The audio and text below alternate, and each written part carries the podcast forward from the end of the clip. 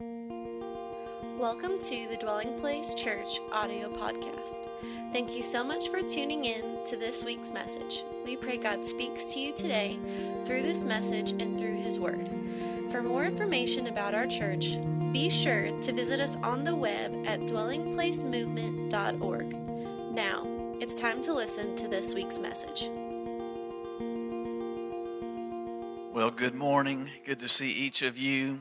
We are on the road to Easter, Resurrection Sunday.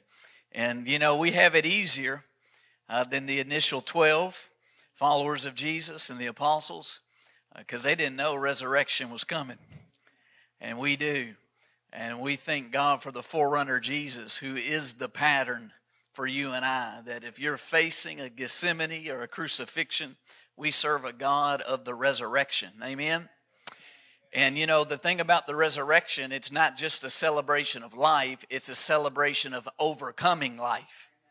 What it means is is that God in Christ has the life to overcome what sin and Satan and lawlessness has created on the earth and in our life. That being said, I want to read from Luke chapter 22 before time gets uh, beyond us, we need to jump right in. Luke chapter 22, verse 39. Coming out, he, Jesus, went to the Mount of Olives as he was accustomed. And his disciples also followed him when he came to the place. Everybody say the place. He said to them, Pray that you may not enter into temptation. And he was withdrawn from them about a stone's throw. And he knelt down and prayed, saying, Father, if it is your will, take this cup away from me. Nevertheless, not my will, but yours be done. I want to preach a message today titled The Road Through Gethsemane. Will you say that with me? The Road Through Gethsemane. And before I do, I'd like to pray. Father, we thank you for this opportunity. We thank you that we are gathered in the name of Jesus, the name above every name. And we ask that you would find our hearts and our minds and our lives open to you, the God of truth, the God of grace. That in your light we would see light, that Holy Spirit, you would reveal Jesus, that you would begin to guide our road ahead.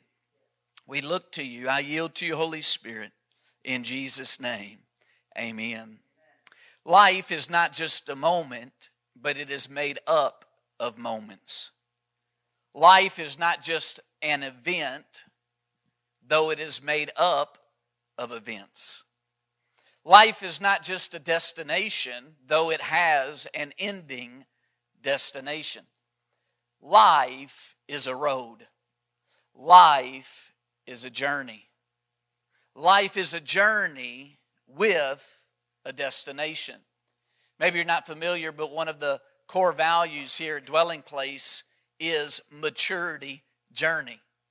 That God has invited and called us as followers of Jesus into a journey. And it's a journey that we would mature into all that God has called us to and all that God has made available. Last week, Pastor Craig brought us down the road of the triumphant entry and up to the upper room where Jesus observed the Passover meal with his closest disciples, his 12 chosen apostles. He, after supper, washes his disciples' feet. Jesus establishes the new covenant fulfillment of the Passover meal, what today we call Holy Communion, the cup of the new covenant in his blood that was shed, and the bread of his body that was given for all of us. Jesus then spends time instructing them on the new commandment. He predicts Peter's denial.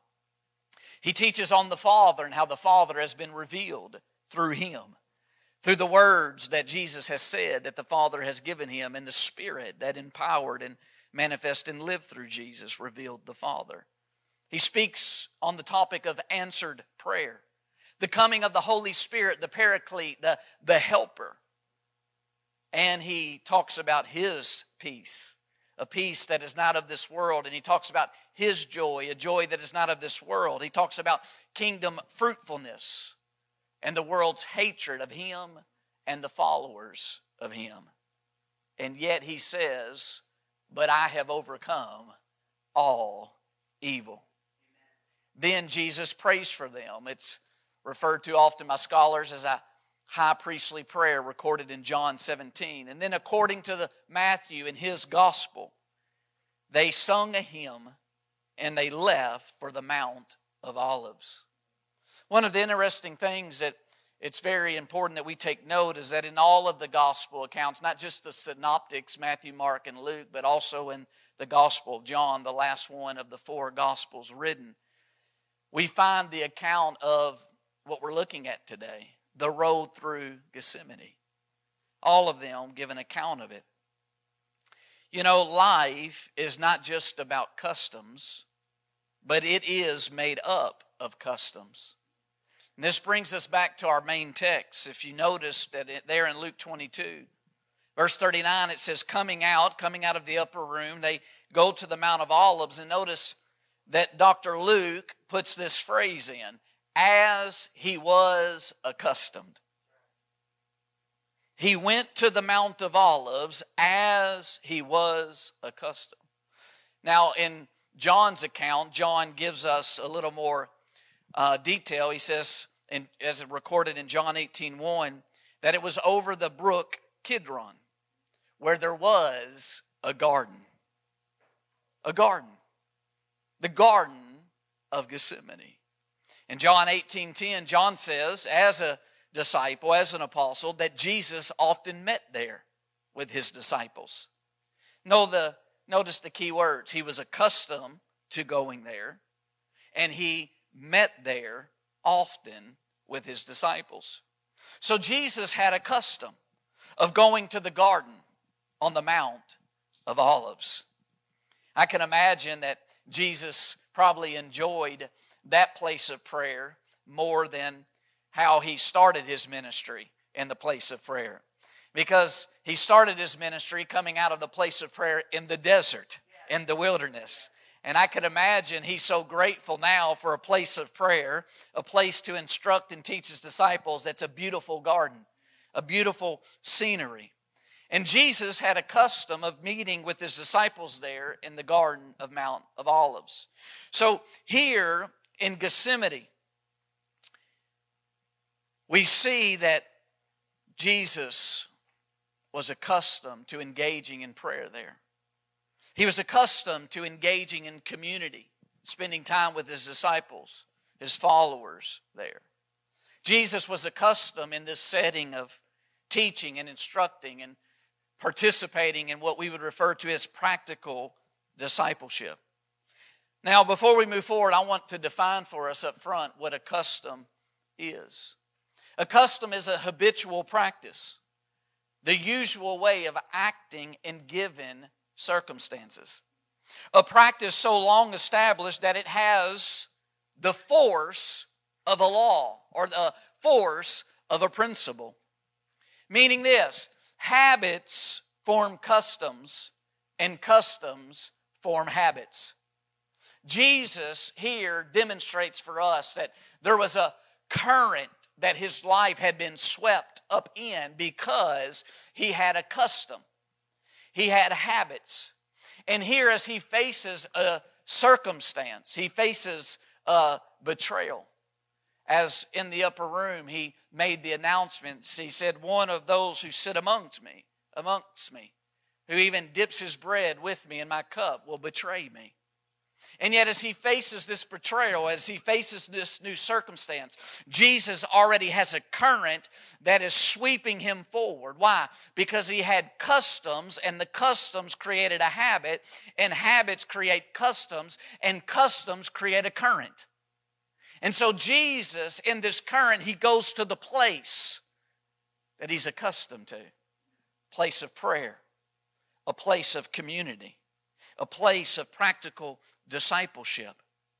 See, customs create a current. That's why in the definition of custom, it says that it's a practice so long established that it has the force of a law.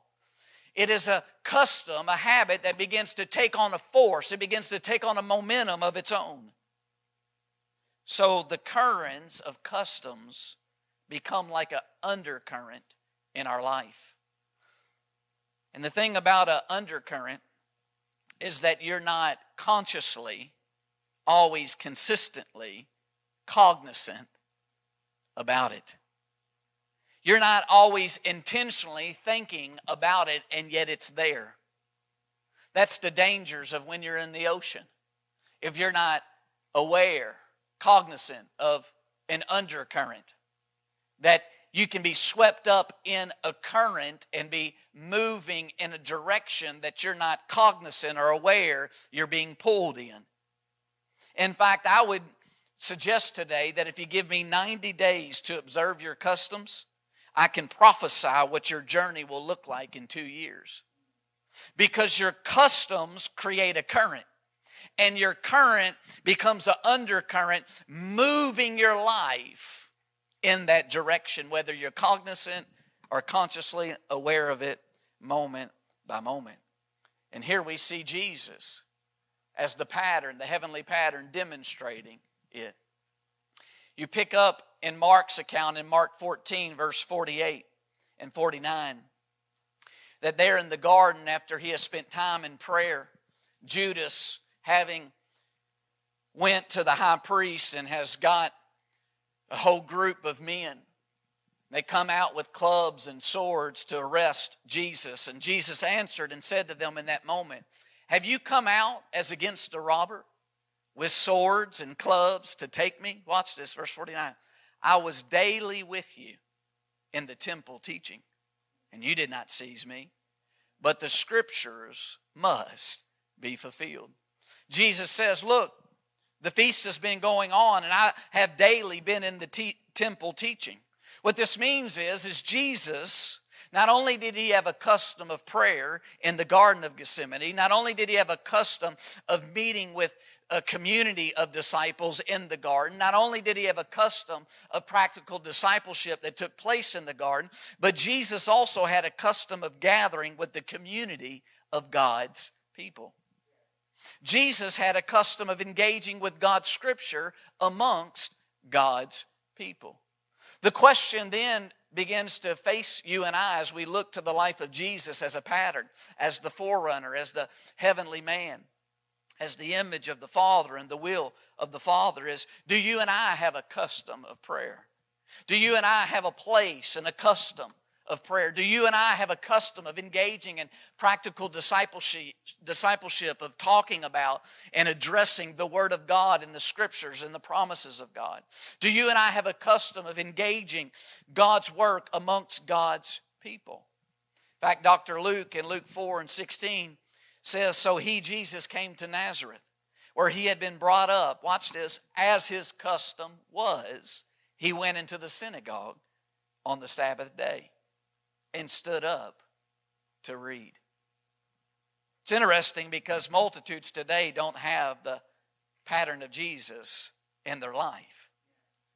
And they use excuses. They use what we'll see in a moment of bias, wrong thinking in their life to form wrong customs in their life. Because a lot of people today say, well, you know, there's so much wrong with local churches. And therefore, they use that as an excuse to not engage in God's work among God's people in a local community. But Jesus didn't do that. Jesus, who would rebuke the majority of the religious leaders of his day, who led the synagogues and the temple, and yet he still had a custom to be a part of and be in where God was working amongst God's people. It was his custom. Notice there in the Mark text, in Mark 14 and 49, he says, But the scriptures must be fulfilled. What this gives us insight is that Jesus spent a lot of time in Scripture. He knew Scripture, he knew the promises of Scripture, he knew the prophecies of Scripture. Matthew 26 24, Matthew records Jesus saying, The Son of Man indeed goes just as it is written of him. In Matthew 26 and 56, Jesus says, But all this was done that the scriptures of the prophets might be fulfilled. Here's the point. When you think about customs, we need to be clear that Jesus had a custom of engaging with God's scriptures. Jesus had a custom of allowing God's scriptures to inform and instruct him of his identity and his purpose. So many people are not accustomed to allowing God's scripture to inform them regarding their identity. They look to others, they look to culture to try to find the answer of who they are, who they were created to be, what God's intent and intention for them is. But that's not what Jesus modeled. Jesus modeled a custom of going to the scriptures of God to find from the scriptures his identity. And not just his identity, but his purpose. So, in the life of Jesus, in the text we're seeing, we see customs of prayer. We see customs of biblical community. We see customs of scripture engagement, and that they were the primary influences in informing his story. Jesus allowed the story of Scripture to inform and direct his story. What about you? What about me? What about us? See, we are not just living a story, we are not just being told a story, we are also telling ourselves a story. And the question that, that you and I should ask this morning is what story are you telling yourself? When it comes to your identity, when it comes to your purpose, when it comes to the direction of your life, what story are you telling yourself? Some of you, maybe you're listening, maybe you're watching. You're telling yourself a story that you're a good person, that you're good enough, that you've not done anything so evil. But does it make you a good person? That you're okay. That you're right with God, your Creator. Others of you, you tell yourself the story that you're an utter failure and you'll always be a failure. Some of you tell yourself the story that you're a victim. You'll always be a victim. And because you're a victim, you can't succeed because others are more powerful in your life than God's power who created you. Some of you tell yourself the story that I can do no wrong. You tell yourself the story, a story of you never have faults, but you can do no wrong. Some of you tell yourself the story that what I do does not affect who I'm becoming. Some of you tell yourself the story daily that you don't need a Savior, that you're strong enough, you're holy enough, you're wise enough that you can do it on your own. Some of you tell yourself the story that you're never the problem. It's always others, it's always culture, it's always circumstances. Some of you tell yourself the story that you have nothing to learn, that you know it all, seen it all, have done it all. Some of you tell yourself the story that I haven't learned enough, that I'm on a pilgrimage, a journey to learn to learn about God, to learn about His Son, to learn about His Word, His ways, and His will. But what story are you telling yourself this morning? When we think about the story we tell ourselves, we need to deal with the issue of bias and how a bias or biases affect customs in our life. Now, so that we're clear, I want to define bias in this moment. According to dictionary.com, bias is a particular tendency, trend, inclination, feeling, or opinion, especially one that is preconceived or unreasoned. I find it interesting and I found the definition informing because naturally, when I think of the word bias, I don't always see it in a negative light. But when you look at the definition, the definition forms bias as in a negative light. Why? Because anything we hold that is just preconceived and we've not reasoned about it becomes dangerous. Meaning, we have something formed in our life, and yet we're not aware of why it's been formed in our life. We have a way of thinking in our life, and yet we're not sure why we think that way. That's dangerous. And this is why it comes into play when it comes about customs. Because for some of us, we have customs in our life, we have habits in our life, and yet we don't know why those customs or habits are even in our life. And yet, they provide an undercurrent in our life. See, when biases leads our customs, we will be swept up in a current that is controlling our direction, our tomorrow, and our future. When we have biases in our life that are leading the customs and the habits of our life, then you and I are going to find ourselves being swept up in a story that we don't want to be swept up in. Because biases cause you and I to tell ourselves stories that reinforce the biases we already have. Meaning, when you have a bias, when you have a preconceived notion, when you have a way of thinking that you've not reasoned about, those biases cause you and I to only tell ourselves stories that reinforce the biases. And I want to remind us today that just because it's trendy, just because it feels right, just because it's your opinion, just because you feel inclined to do it, does not make it right, does not make it true, does not make it beneficial for you nor society. See, remember, customs are a habitual practice by definition.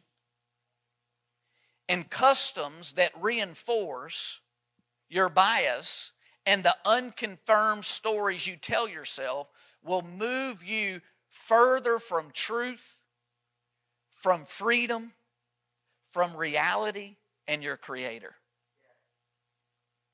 This reminds me of what author David McRaney calls a narrative bias.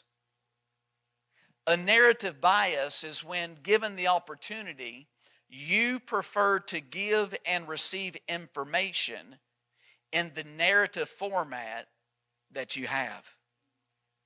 Meaning, you and I prefer tales within the structure you've come to understand as the backbone of what is a good story. And this is why the stories we tell ourselves matters. Because if you and I tell ourselves stories that is not reality, that is not truth found in Christ and in the Word of God, then you and I will begin to have a bias to ignore any stories that contradict the story we tell ourselves and to only look for and look for ways to conform the story we're already telling ourselves. Now, when it comes to narrative bias, this is why you and I like different movies. This is why all of us have different likes of genres. Because we all have a bias for the types of stories we like. You have a bias for the types of stories you like. David McRaney, he goes on to say that you and I often move on without skepticism if the question of why gets resolved in a pleasing way. Meaning, when we face something in life and we ask the why question, if the why question gets answered in a way that we find pleasing, then we don't evaluate the story being told or the stories we tell ourselves. And this is dangerous, and this can be damning. Because there is a good type of skepticism that Scripture calls us to. You remember Paul when he talked about the Bereans? He said they were of, of more noble character because they went back to Scriptures testing everything that they heard him teach. Meaning, when it comes to biblical formation, you and I need to know why we have the customs we have, why we have the habits we have, and why we tell ourselves the stories we tell ourselves. Because without skepticism, you never evaluate your customs. And without evaluating your customs, you do not know what is dictating the current of your life. And without knowing the current you are in, you are not aware of what destination you'll end up in. So, without a healthy type of skepticism, you do not know what story, watch this, or whose story you are living. And as much as we're called scripturally to honor our parents, we still ain't called to live our parents' story. And as much as we're called to be friendly, to have friends, we're not called to live our friend's story. That God has a story, and He invites us into His story through Christ. And though we're a part of something bigger than us, there is still a uniqueness of each of us that God has for us in His story. And I had this wonder this week. Wonder if there is a way to determine the way that removes you from being in the way. Meaning, if we're all vulnerable to biases, if we're all vulnerable to allowing ourselves to tell ourselves the wrong story or to allow others to tell wrong stories about our identity or our purpose, wonder if there is a way to determine the way that removes you from being in the way. Let me say it this way Wonder if there is a way to determine what is pleasing that removes your bias from determining what is pleasing.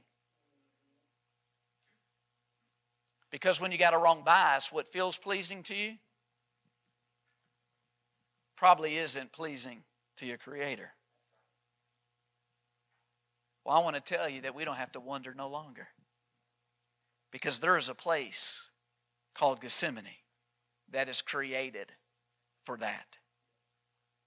There's a place called Gethsemane. See, Gethsemane means an oil press.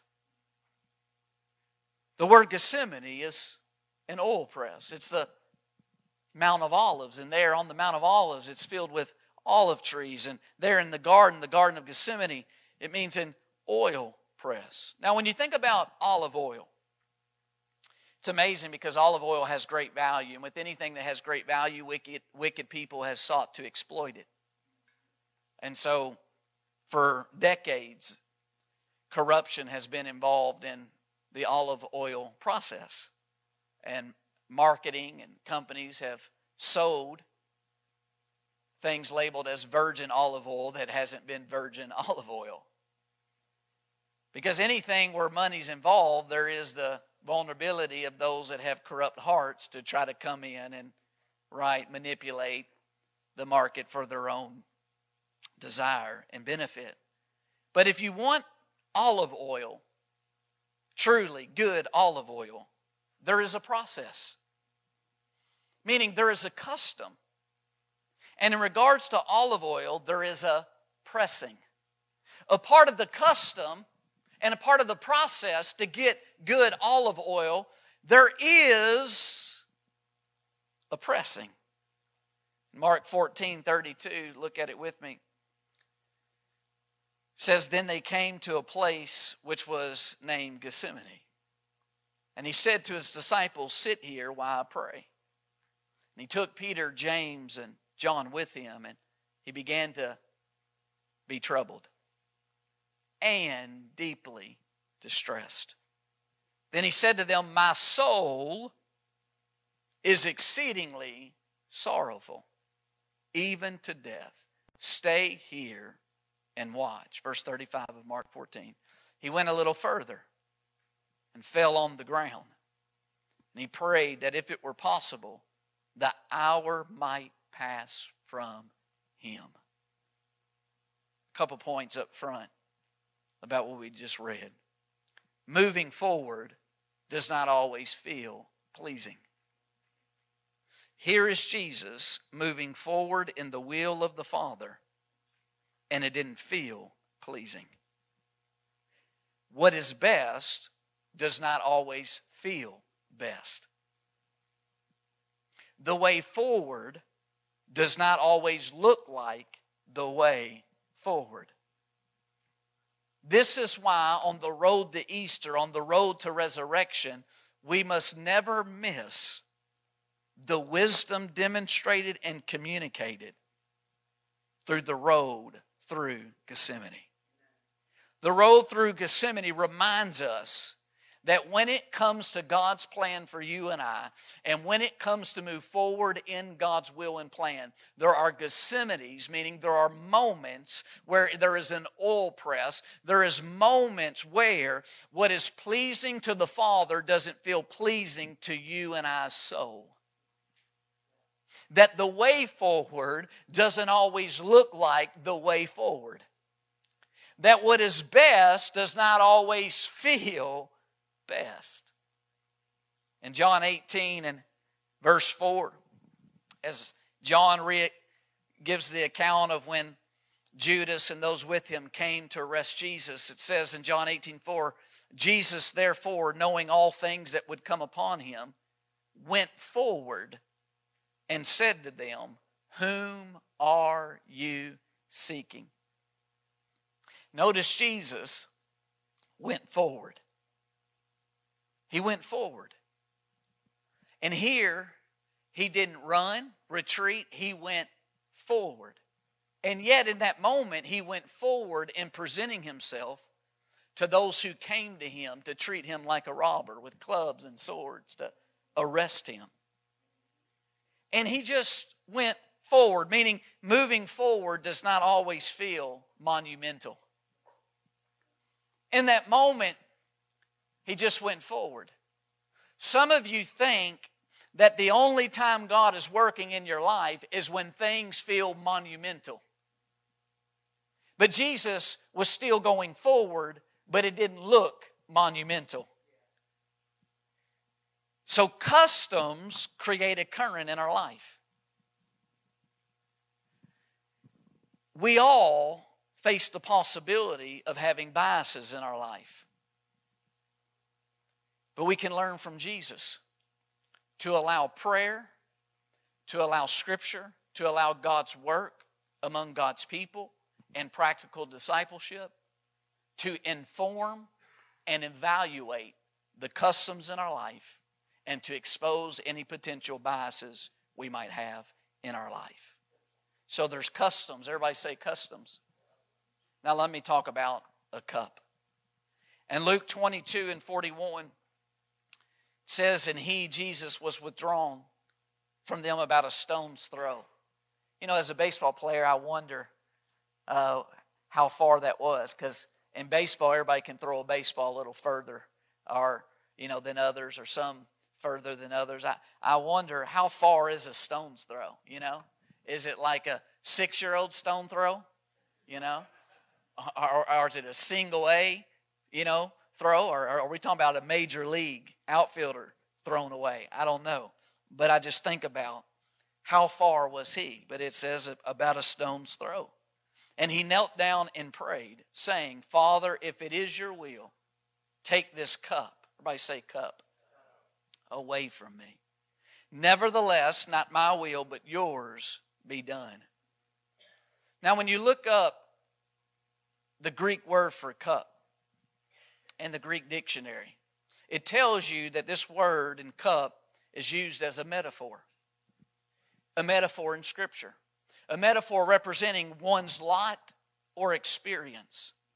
Watch this whether joyous or adverse divine appointments, whether favorable or unfavorable, are likened to a cup which God presents one to drink, whether of prosperity or adversity. Here we see that in the Garden of Gethsemane, in the Garden of the oil press, the Father's will is pressing upon the Son's will. The Father's will is pressing upon the will of Jesus. And this will that is pressing of the Father's upon Jesus is not one of joyous occasion. it's not one of prosperity, it's one of adversity. And here Jesus is experiencing a moment, a cup, a time where what the Father is asking of him is not favorable for him emotionally. It's not favorable for him occasionally in the moment. He knows that he is facing physical pain. He's facing rejection and blasphemies. He's facing the failure of those closest to him in his time of need. He's facing what he's never faced before a sense and an experience of being separated from the Father's presence.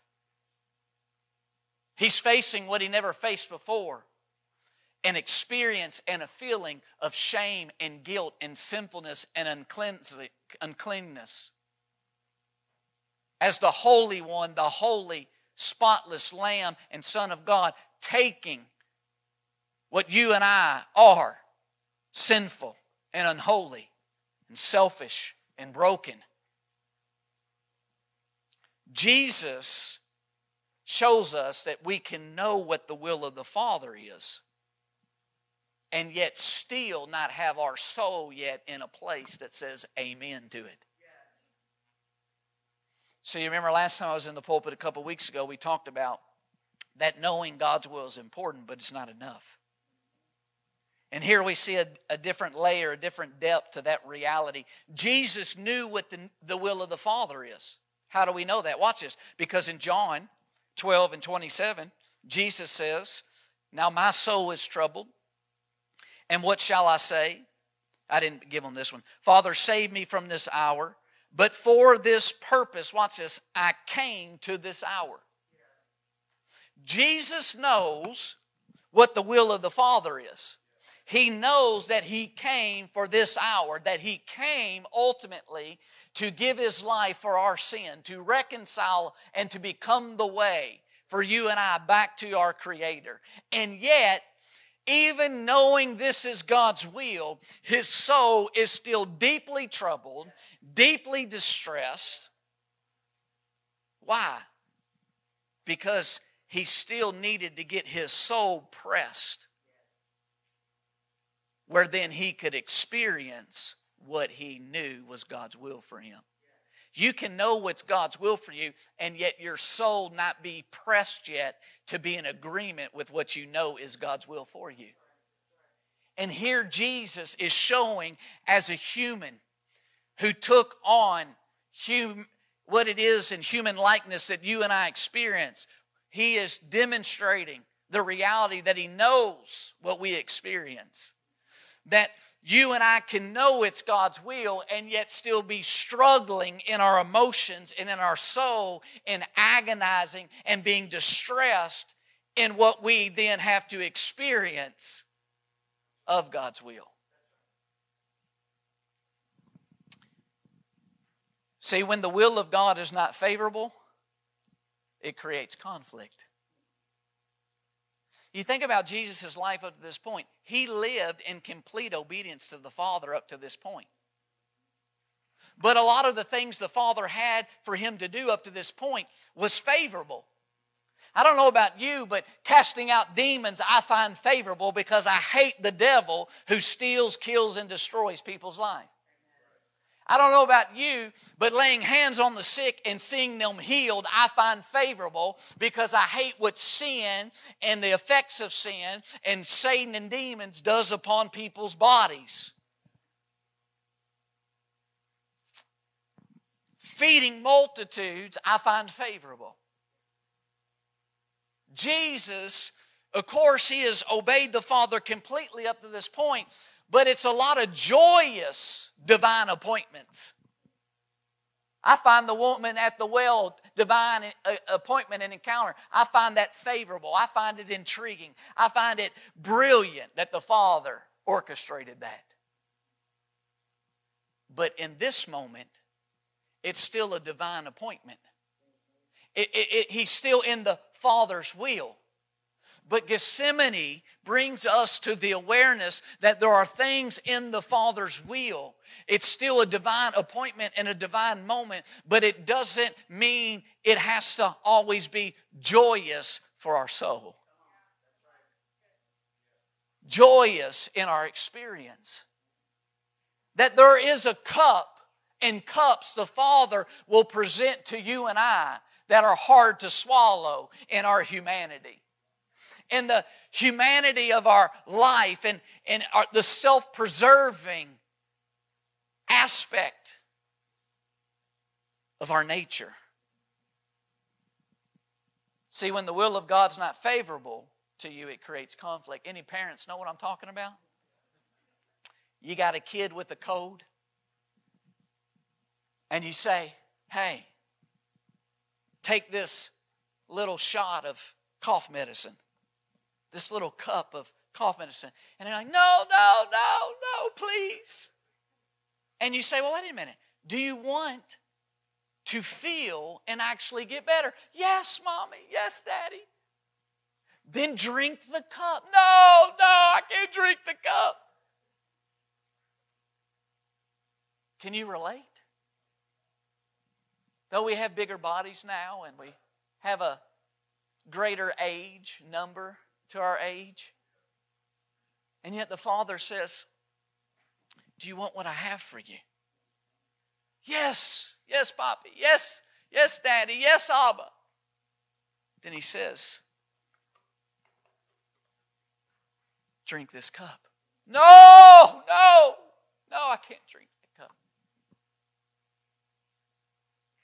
See, we are vulnerable to only want the divine appointments and the divine moments of God that are emotionally joyous and seem prosperous.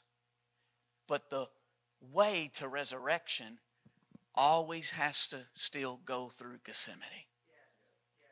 There are cups the Father presents for us to drink that is not favorable to our taste, favorable to the stories we've been telling ourselves, favorable to stories that culture would try to tell us. And yet it's the cup of the Father. See, listen. You know the difference between these two cups? At least one of the major ones? Is you can see what's in this cup because it's clear. You can't see what's in this red solo cup.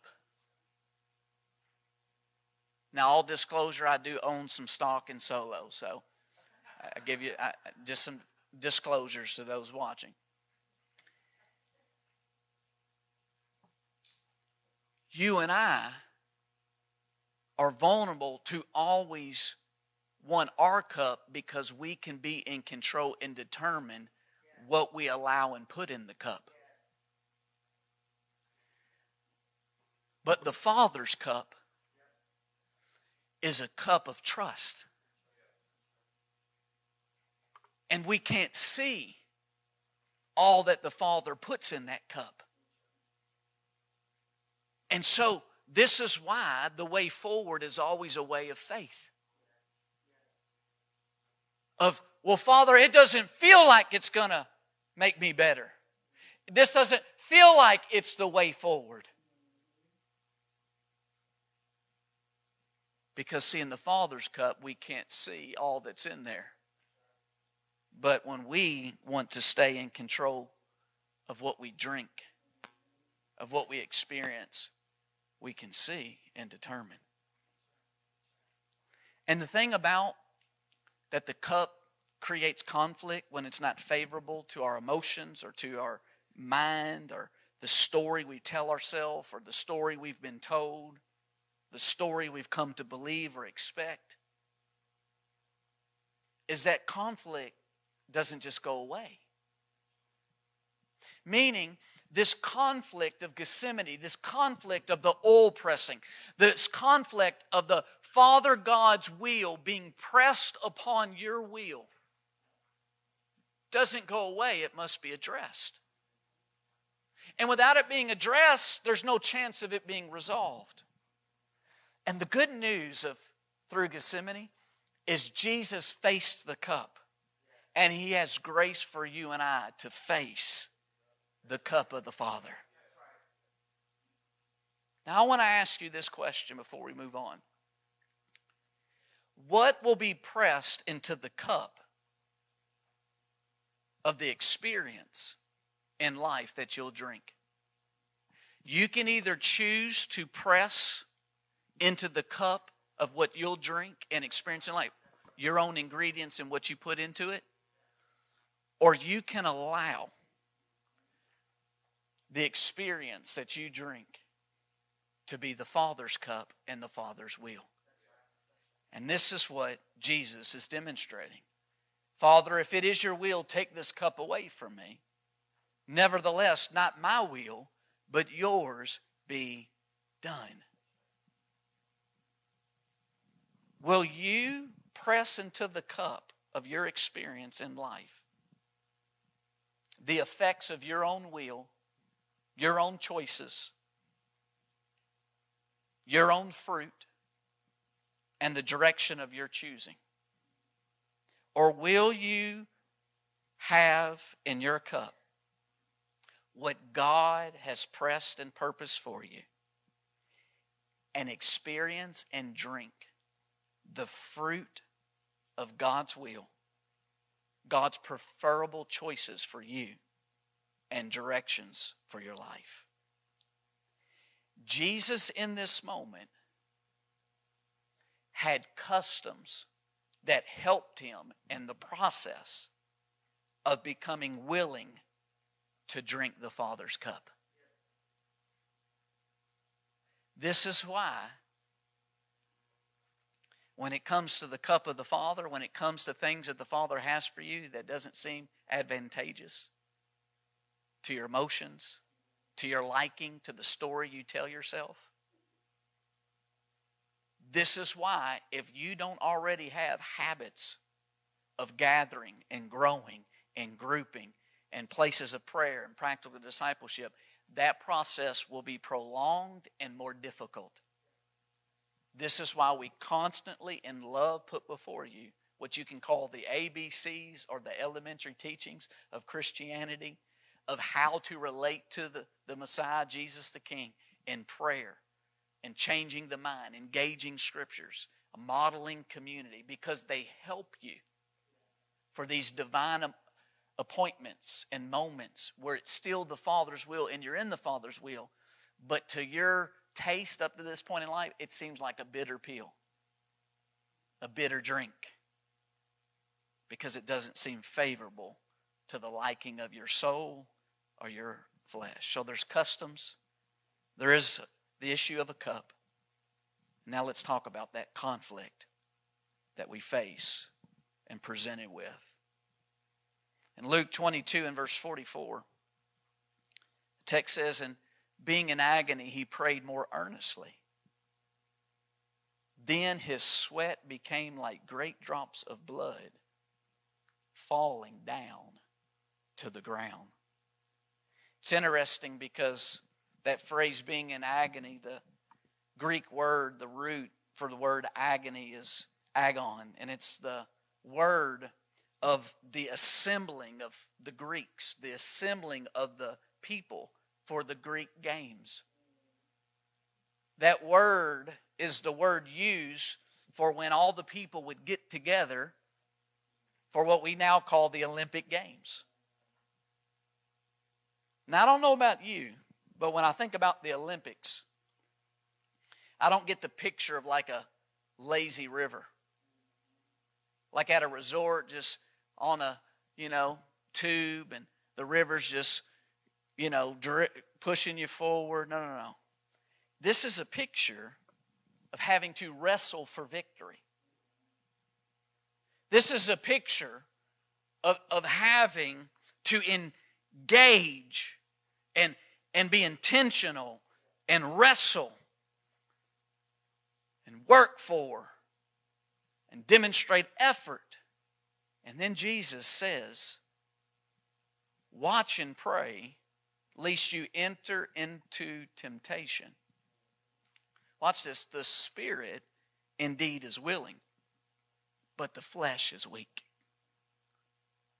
See, the wrestling of our willingness to drink the Father's cup instead of always trying to create our own cup and the experience in life that we want or we think we want because of the wrong stories we tell ourselves or is a conflict between our spirit and our flesh.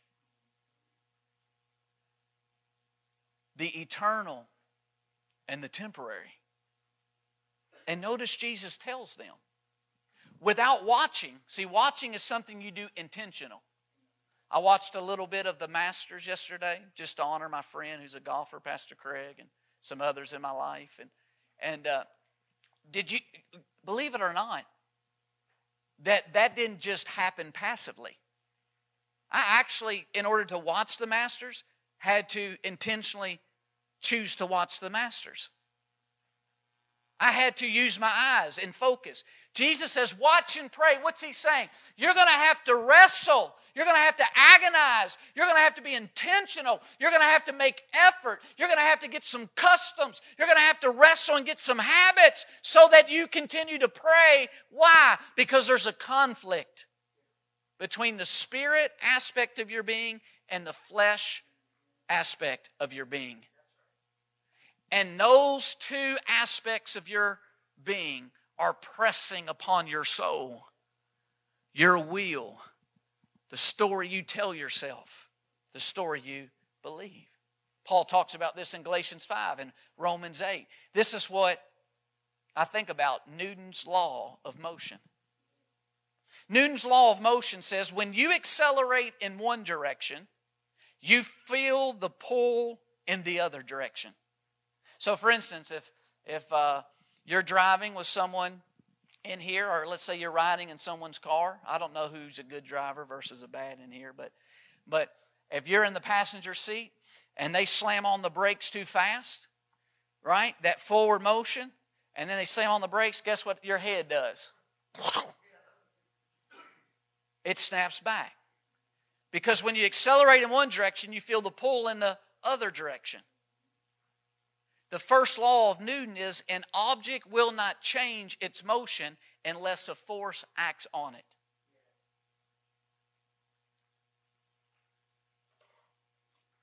When you have purposed in your heart to move forward in the Father's will, you need to understand there is going to be opposition. And not just opposition of the devil, there's going to be opposition of your flesh. That's why you're going to have to understand the language of Scripture and the way of Gethsemane. You're going to have to wrestle it out. And you're going to have to wrestle it out in prayer. And you say, Well, I went and prayed. Listen, Jesus didn't pray once. You go read it. He went back and he prayed again. And Scripture says he prayed the same words again. Why? Because the way through Gethsemane is about you pray and you engage in the customs that Jesus engaged in until you get to the place where your soul is at peace with the Father's cup and you're ready to drink it. Until your soul says amen. Until His will becomes okay in your will. You keep going back to prayer and you keep praying, Lord, not my will, but your will be done. You keep praying, Lord, help me. And you're going to have to sweat it out. And here we see Jesus, he's sweating life. So, what do you mean? Well, let me read it again. Luke 22 44. And being in agony, he prayed more earnestly. Then his sweat became like great drops of blood falling to the ground. Here's Jesus sweating life because watch this Genesis 9 4 says, But you shall not eat flesh with its life, that is, its blood. Blood and life are synonymous in Scripture. Life is in the blood.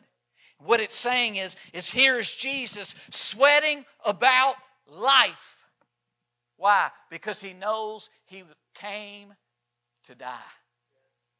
And his soul is in anguish that he's going to have to drink the Father's cup. A cup that's not pleasing to the life of his soul because it's going to be the death of his soul, but so that he can overcome all evil. And for some of you, the Father's cup right now for you to drink is understanding that in the dying of your will becomes actually the experience of freedom in the Father's will. Before you can rest in God's will, you will have to sweat about it. If you are not concerned about God's will for you, you will never concern yourself with the pressing necessary to experience it. Because why? When you accelerate in one direction, you're going to feel the pull in the opposite direction. So if you're not concerned and you're not sweating about life and sweating about your identity and sweating about God's purpose for your life, that when you feel that opposite pull, if you're not concerned about the major issues of life, you'll give up. You won't wrestle it out. You won't keep going back to the place of prayer. You won't then begin to pray earnestly. You won't stay there until you're ready to drink the Father's cup. Maybe you heard the saying don't sweat the small stuff. Well, today I want to tell you to sweat about the large stuff. See, what Jesus was sweating about was not the small stuff, he's sweating about life. He's sweating about redemption. He's sweating about the Father's will. The issue with religion, what Jesus rebuked, is that they sweated, but they sweated about the wrong things. They were sweating about gnats and sweating about dirt getting in to, you know, the things they were tithing and, and, and all of that, the small things. And he said, but you're swallowing camels. You're not sweating about mercy and sweating about faith and sweating about kingdom fruitfulness. You're sweating about small things. I want to be a church that sweats, but we don't sweat about small things. We sweat about major things life and death, spirit and flesh, temporal eternity. Sweat about issues like God's purpose. What's God's identity? What's God's gifted? What does God have for us? That we sweat about the major things of life, not the minor things of life. See, major things of life, why do you exist? Caleb, if you're coming to the keys or someone else, you can come. What's your purpose? What does God require of you? Who is Jesus? What did he teach? What did he claim about himself? Where do you find your identity? Where do you find your purpose? Where do you find your significance? I want you to sweat about that stuff. See, listen, if you're not sweating, you're not wrestling.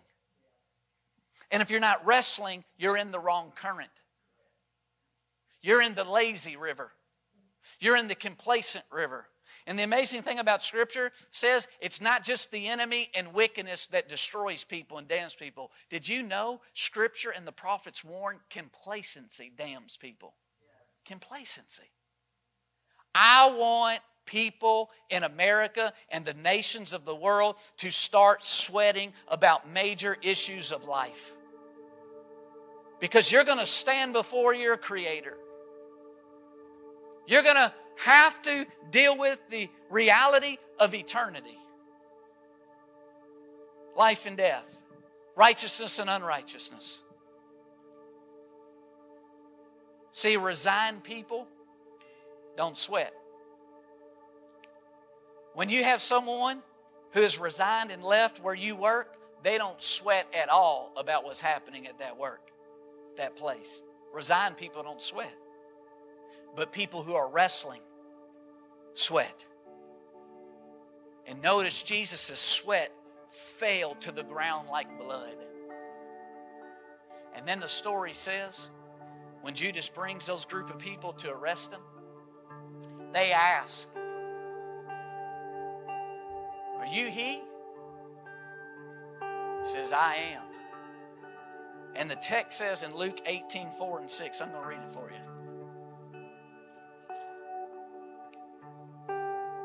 Well, it's not Luke 18, but I'll read it once I find it.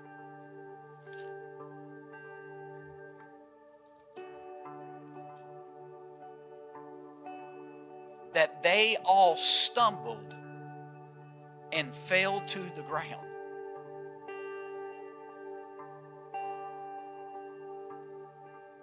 You know what hit me? When you are not founded on God's life, you're destined to fall. His sweat just fell to the ground like blood. Now, those who arrived to arrest him fall to the ground. You know why they fell to the ground? Because their life wasn't founded upon his life. And that's why scripture says that his blood, Christ becomes a stumbling block for people. They stumbled over his sweat that was like blood on the ground. Why? Because they were telling themselves the wrong story. They were listening to the wrong story. Because when you're not founded on God's life, you're destined to fall.